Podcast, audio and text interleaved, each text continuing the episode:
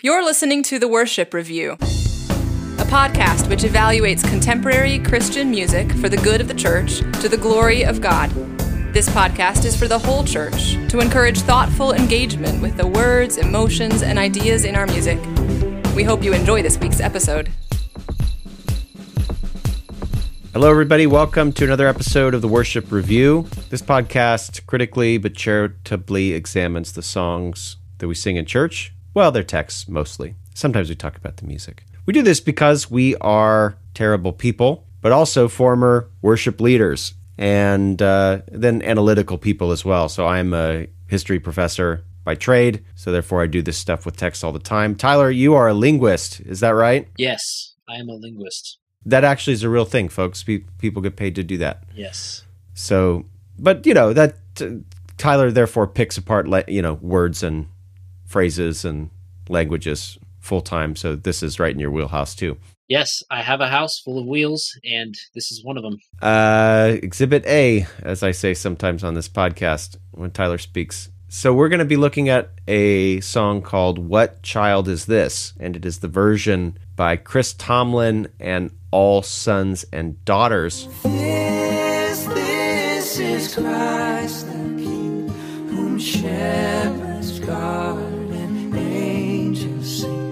Tyler, I'm sure that you can tell us some more about this song. It was not written by Chris Tomlin and All Sons and Daughters, was it? No, uh, just one son, and apparently no daughters. William Chatterton Dix. He's actually from Bristol, born in Bristol. Uh, he's a 19th century, what are you going to guess? Clergyman? Are you going to guess philosopher, classicist, professor? No, he was a businessman. So he managed an insurance company and apparently loved writing Christian music so much that he just continued publishing it throughout his life and career, despite it not being his day job.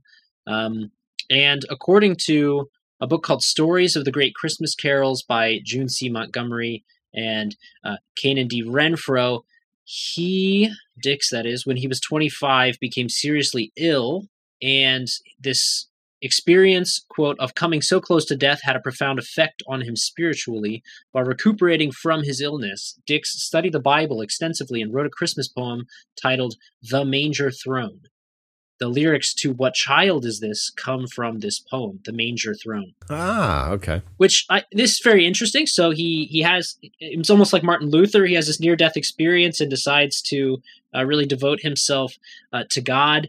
And uh, he's, he starts writing these things. I think we've seen that in a number of different songs. They have these stories where someone comes close to death and decides they're going to write music, and it becomes this beautiful Christian praise of God. Or or even some people experience tragedy of death and and write beautiful Christian music. Um, so I took a look at this poem, Manger Throne, and Colin. While I would say the content is similar to what child is this, I I don't think I could say in um I don't think I could say that the verses are taken clearly directly from it Interesting. they've they they would have to have been changed in some sense before. So just to give you an example, like silver lamps in a distant shrine, the stars are sparkling clear and bright. The bells of the city of God ring out, for the Son of Mary was born tonight. The gloom is past, and the morn at last is coming with orient light. So, it, and then it goes on. It's talking about um, the birth of Christ, uh, the son of Mary, um, and the, it talks about the stable. It talks about him being um, him being um, God himself, and talks about angels singing. But it, it it is not. You know, he wrote a poem, and the poem was. What is this child? And he turned that poem into "What child is this?" A poem, a song about this. It's it's a different text altogether on the same theme. So, but yeah, it, it talks about it, it's basically marveling through rhetorical questions at uh, this uh, child, this infant. Uh, the song calls him a babe, uh, a baby who is both uh, meek and um, in in the lap of his mother, and also the King of Kings himself. So there's this incredible dual nature of Christ, that he is both man and born in rather humble conditions for a man, and also the king of the universe. Hmm. Well, let's get right into the words then. What child is this who laid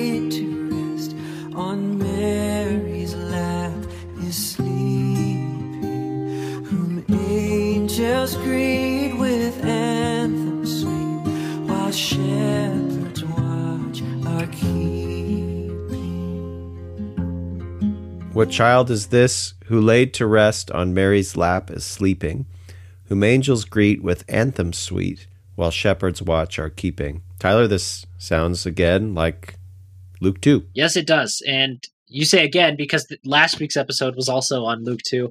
Funnily enough, it seems like so much around this time of year focuses on the second chapter of Luke. Uh, Charlie Brown, anybody? And there were in the same country shepherds, abiding in the field, keeping watch over their flock by night. This opening line is one question. it is one, there's one question mark, and uh, we have, I guess I could do a sentence diagram, but it might not be that interesting. It's Yeah. essentially. It is a bit of a run on sentence. Yeah. What is this child? And then there are a bunch of different modifiers of that. So this child who is sleeping on Mary's lap, who is laid to rest, um, this child whom angels greet with sweet anthems. Now we talked last week about some singing questions with angels. Okay. Um, this is a child uh, to whom or uh, near whom all of this is happening while shepherds are keeping watch over their flocks. So yeah, this is Luke two, and uh, we haven't been given a name of the child yet, but uh, it's probably about as clear from context as anything could be that this is about Jesus Christ. Uh, he's sleeping Yep. on Mary's lap. Uh, he's the only child uh, of whom I'm aware that angels greet um, at his birth. So Uh, Tyler, we talked about this briefly in the last episode, but there is there are anthems, so we have singing Yeah. happening here. yeah, so But you think maybe this is not justified. I well, yeah, I think on the basis of Luke two, it's not justified. Because we have angels saying and not singing. The, the verb in all translations of which I'm familiar uh, is saying. And suddenly there was with the angel a multitude of the heavenly host praising God, and saying, Glory to God in the highest, and on earth peace, goodwill toward men.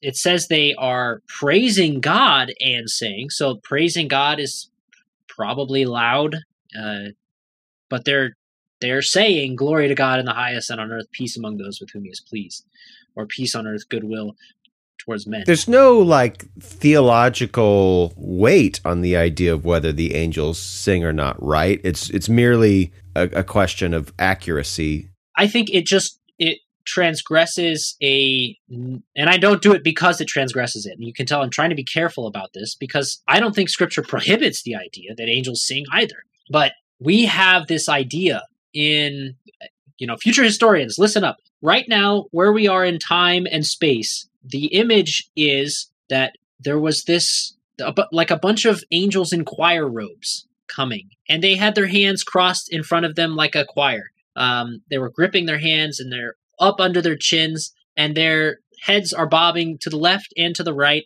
while they are singing uh, that to the shepherds to, to head to Bethlehem. And what happens in Luke 2 is we have an angel just means a messenger, a vessel. Um, and we have this messenger from God, and he says, Well, I'll just read it. He says, This angel appears to the shepherds, and the glory of the Lord shines around him. And the shepherds are terrified, as anyone would be, because if you were out by yourself or with your flocks at night and a messenger appeared from God and glory was shining around him, you'd probably be frightened. And the angel says, Fear not, for behold, I bring you good news of great joy that will be for all the people. For unto you is born this day in the city of David a Savior, who is Christ the Lord. And this will be a sign for you. You will find a baby wrapped in swaddling cloths and lying in a manger. So they get this message from the messenger. And then suddenly there was with the angel a multitude, so many, many, I wouldn't say people, many, many angels of the heavenly host, the heavenly army. This is so this is not a choir of, you know, happy cherubs, yeah, um, dancing around.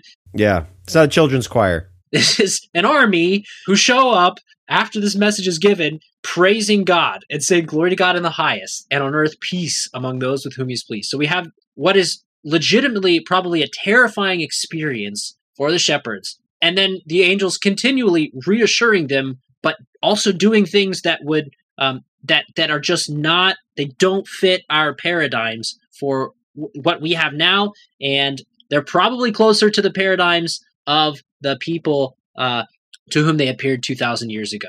An army announcing news. So this, uh, yeah, that that's all I'm saying. And so, just on the basis of Luke two, are are they um, singing? Are they anthems? Are I don't think you can say that from Luke 2. Uh, the closest thing you get is, I think, like I mentioned before, in Job 38, God rebukes Job.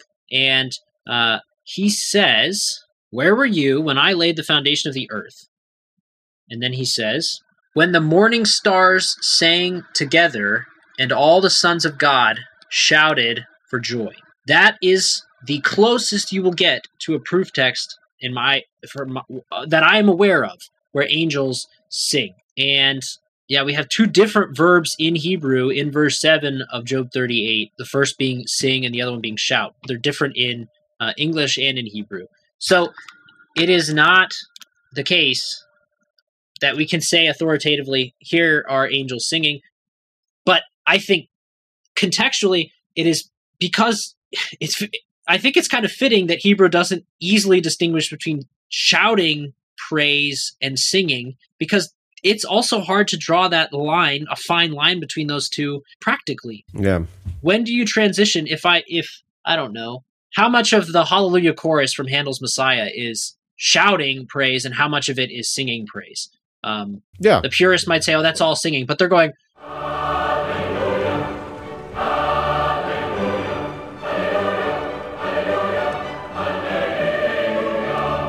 Or go listen to a sermon at many Black Baptist churches. Is the preacher, as he preaches, is he shouting, is he speaking, or is he singing? He'll probably do a little bit of all of those.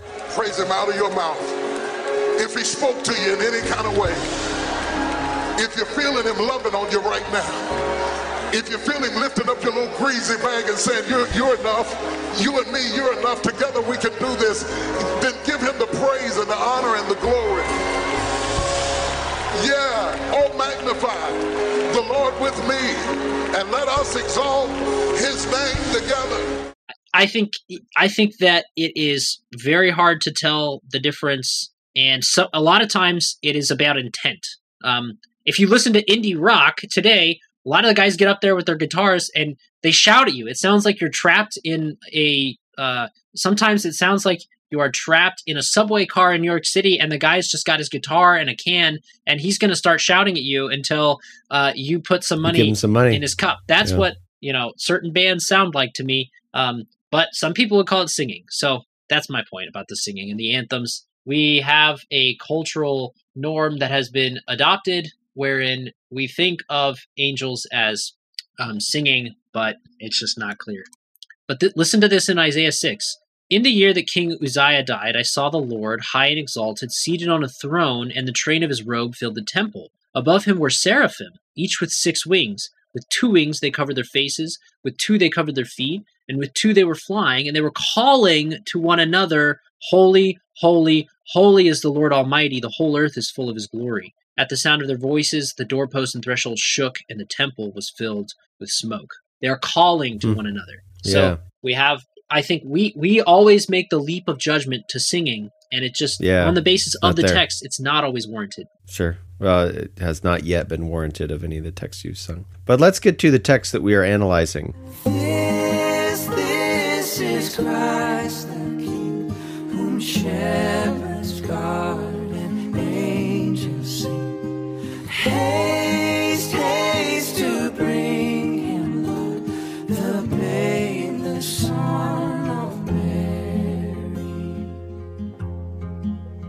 This, this is Christ the King, whom shepherds guard and angels sing. Haste, haste to bring him laud, babe, the son of Mary. Tyler. Yes. Oh man, I love this. I love this so much. Um, this this is the answer to the question. So the question is not just rhetorical for the sake of making a point Um, figuratively, there's a very clear answer. What is this child? This child is Christ the King.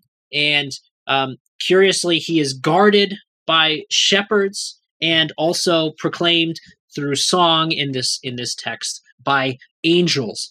And then after we announce who he is, we answer that rhetorical question from the first verse.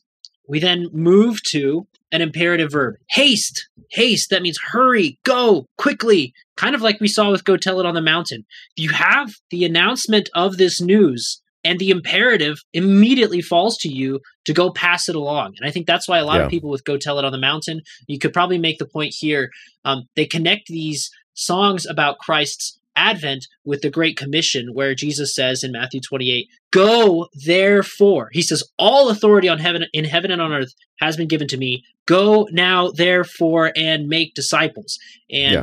it's like we have this announcement of of power of of um of great great power and then the imperative just sort of flows from that announcement. Haste It makes- to laud him praise him glorify him. It makes sense because the when the when the birth of Christ was announced, there was still you know 30 plus years of ministry for Christ to do before it was then time to uh, to before the great commission was given. But for us, we don't have to sit and wait those 30 years. So we hear the Christmas story, we know also the Easter story. And so we we just need to go and as soon as we hear it, we should also then go proclaim it. There's no reason for us to sit around and wait. Kind of makes sense. I mean, it, it just seems intuitive that a Christmas song would include an, an evangelical command or imperative along with yeah it. yeah and It's logical. I mean, it, I think in this case it's probably twofold. Part of this is evangelism, is going and you know telling it on the mountain, telling your friends, telling your family, telling your telling strangers, standing on the street on a soapbox.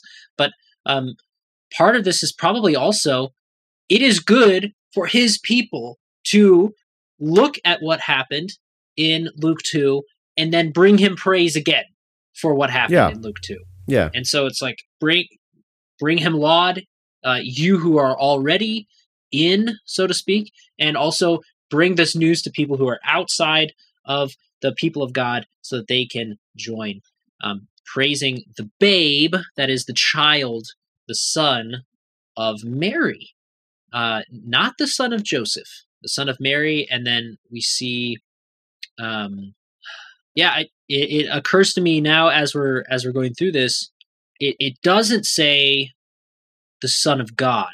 Now, there's a version of the song that I like, which does say the Son of God in a later, um, But this version doesn't. but this version does not. And and I don't think the original did either. It's just it's emphasizing by saying the Son of Mary, the virgin birth. All right. So now we have the next verse.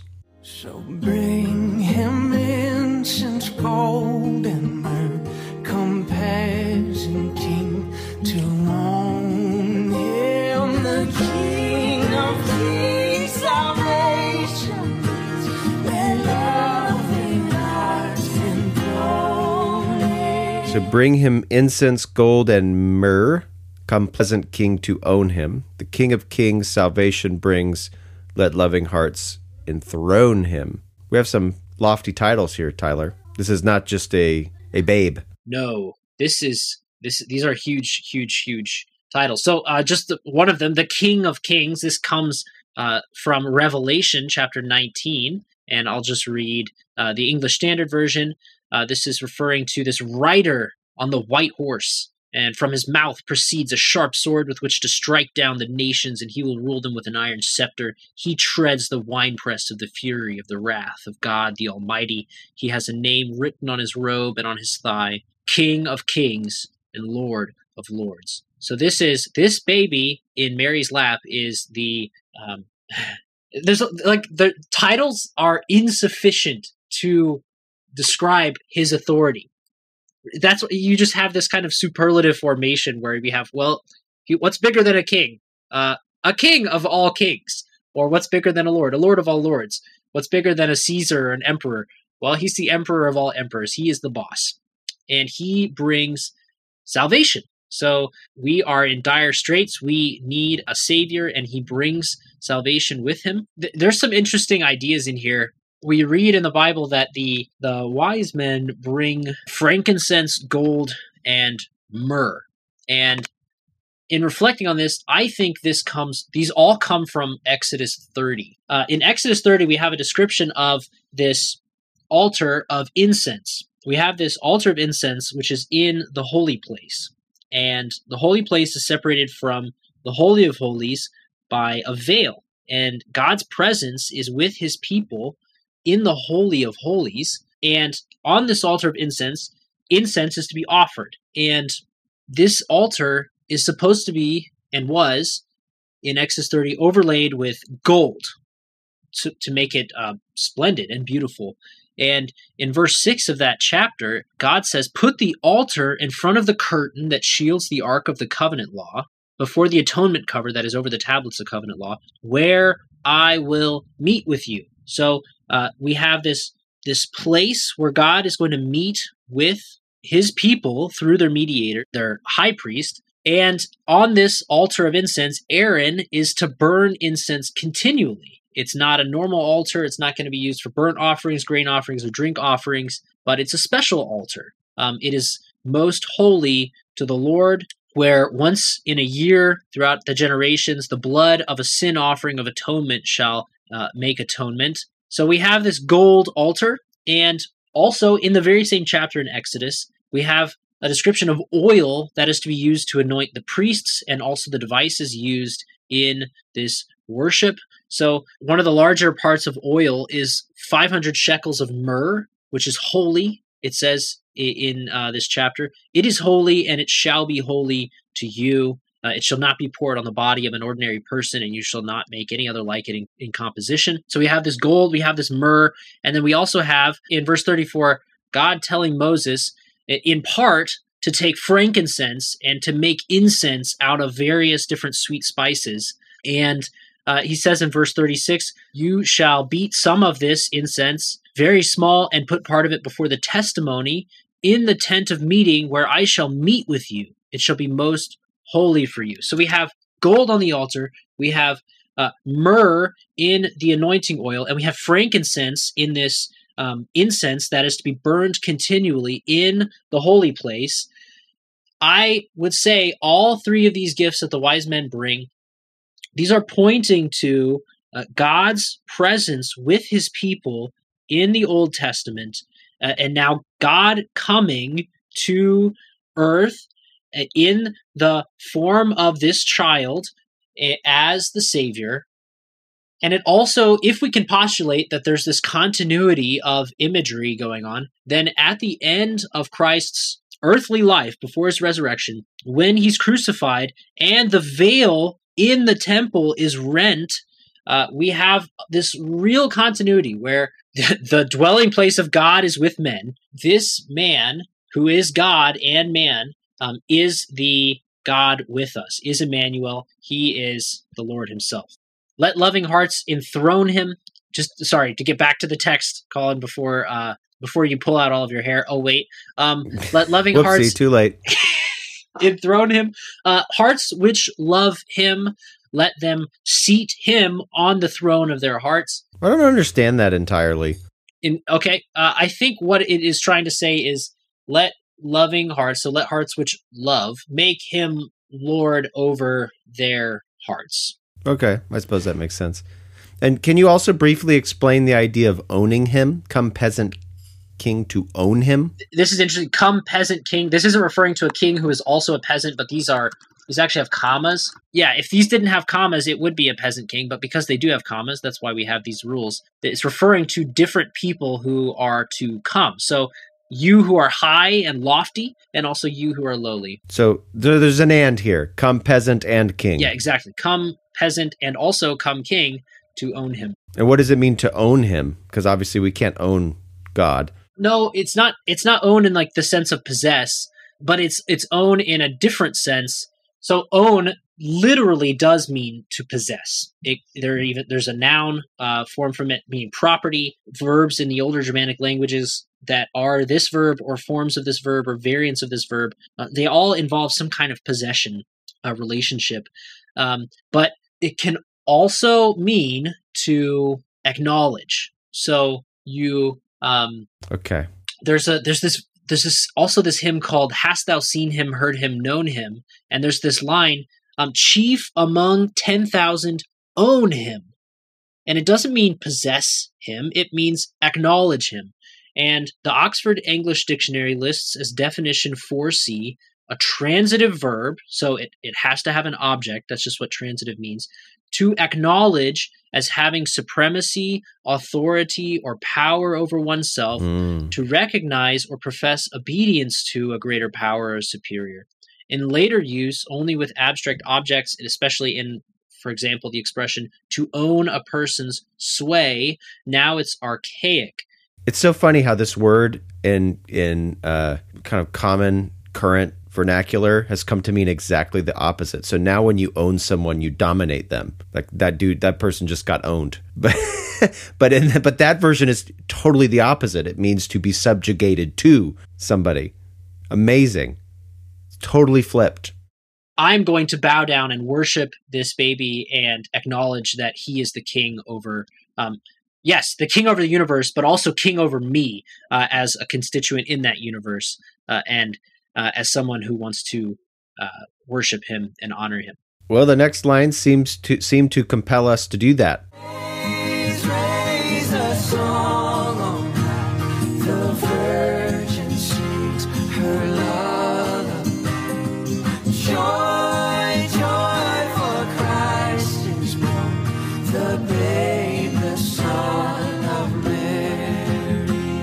Raise, raise a song on high. The Virgin sings her lullaby. Joy, joy, for Christ is born, the babe, the Son of Mary. Seems like we're supposed to sing, but also Mary is singing as well.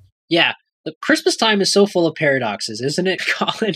We have the Virgin singing her lullaby. You can imagine this probably is not a very loud uh, song, but yet we are compelled, we are ordered by this song to raise a song on high, to make a song that is very loud and powerful, uh, to uh, apparently parallel what the Virgin is doing with the Virgin Mary is doing with baby Jesus. Again, though, that's not something we have uh, scriptural evidence for, but some things may be inferred without doing harm to good reason and doctrine. Doesn't cause us a problem if Mary sings to her baby. Yeah, it's like you know people say, well, you know, Jesus never cried as a baby. It's like, well, we don't have evidence for that or against it, but we can probably deduce that as a human, uh, he cried. Uh, uh, he cried as an adult, so or he wept as an adult, I should Yeah. say. He wept. Yeah. So, uh, yeah, we're we're supposed to sing to to God. Um, we're and we're also supposed to. Well, actually, these joys are they're not verbs. They're I don't think they're verbs. I think they're just interjections, like joy, No. woo, wow. Yeah, I don't think it's saying rejoice. I think it's just saying joy exists. because Christ is born, the Messiah, uh, the Anointed One, the Babe, the Son of Mary. Weird. All of these verses end with the same line, Colin. Almost like it's on purpose. Nail spear shall pierce him through the cross he bore for me, for you. Hail, hail, the Word made flesh, the babe, the Son of Mary. Nails, spears shall pierce him through. The cross he bore for me, for you. Hail, hail, the Word made flesh, the babe, the Son of Mary. Takes it home here, Tyler. Yeah, so we have, unlike many, many Advent songs, this song goes from the birth of Christ and then points us to the culminating event in Christ's earthly ministry. The whole purpose. It's jarring. It it just comes right upon you. It's brutal, right? Because we have this virgin, she's holding this child, and it's precious, Singing. beautiful, singing a lullaby to him, and then we have a very brutal, uh, brutal verse, but an accurate verse. That this is these are things that that did happen. Yeah. I mean, I love it. I this is one of those you know, sometimes a song is incoherent and that's why it's got different themes just crushed together. This I think really is nice. I really like this. I think it's powerful. I don't think this verse was original. Oh, interesting. In Dix's version of it, I don't see this verse. And in Manger Throne, that poem I mentioned earlier, he's yeah, it's it's all focused on for the most part the birth, although there is this line, a child is born who shall conquer the foe and all the spirits of wickedness quell. Um, now that's going back to Genesis 3. So it's probably added later. Well, I think it's nice. I'm glad that it was added. Uh, it's a very good verse. Um, it nails, referring, of course, to the cross spear. Uh, we have evidence of a spear piercing him through, although I think in this case, this Yeah, not spears, indefinite plural is is okay. Um, yeah. but yeah, really, a spear pierced him, and, and blood and water came out. Um, and they shall pierce him, referring to this baby through. And I, I don't like the change that uh, Chris Tomlin made. I, I guess I can understand that you might want to make it less archaic, but the he says the cross he bore for me, for you. Um, hmm What's the original? the cross be borne for me for you and in that case that links it back to that shall in, in the sense that it is then the cross shall be borne for me for you. But th- this is a change that is probably okay. He bore the cross for me for you. But it just takes uh, one coherent phrase that spread across two lines and made it um, two different phrases. It's probably fine. Hail that is worship or um, really salute or greet the word made flesh, referring to John 1, the word that was, who was with God and is God, um, made flesh and dwelling among us. I love that being squeezed in here. I, I think that's nice. Yes, it's a good addition. The Babe, the Son of Mary. Colin, remember when I said early, oh, this song just says the Babe, the Son of Mary, and doesn't mention um, him being the Son of God or him, you know, the Immaculate Conception or or being God Himself. I think this this additional verse does make that clear. Jesus Christ is called the Word made flesh. So, boom, there you have it. All right, then, Tyler, give it a rating. I'm going to give it five out of five Greensleeves. All right, I gave it five out of five sappies. And a sappy is when you are happy but sad. And this is a song where the message is really, really happy, and yet the song is very, very sad. But I think it's a, I think it's a, it's, it's not a sad song. It's, it's a great moment, you know. But the song just has this dirgy feel. Yeah, it's got that that funny kind of Renaissance minor feel where it's like, oh Yeah. yeah, this is a song in a minor key, but you know, if someone were plucking along on a lute or something, it wouldn't feel sad. It's like, oh yeah, I'm just in a, you know, I'm in an inn in the Renaissance. That's what I'm hearing. Thank you for listening to this week's episode of the Worship Review. Like us on Twitter, rate us positively in the Apple Podcast place, and give us positive ratings in other places where you are allowed to rate us. And send complaints to feedback at the Worship Review, or send compliments to feedback at the Worship Review. And also, uh, tell your friends about this podcast. Tweet at us as well. Thanks for listening. You've been listening to the Worship Review. Please subscribe to the podcast, leave a comment, or email us at feedback at theworshipreview.com. We accept donations at Anchor FM slash The Worship Review and patreon.com slash The Worship Review. Thanks for listening, and we'll see you next week.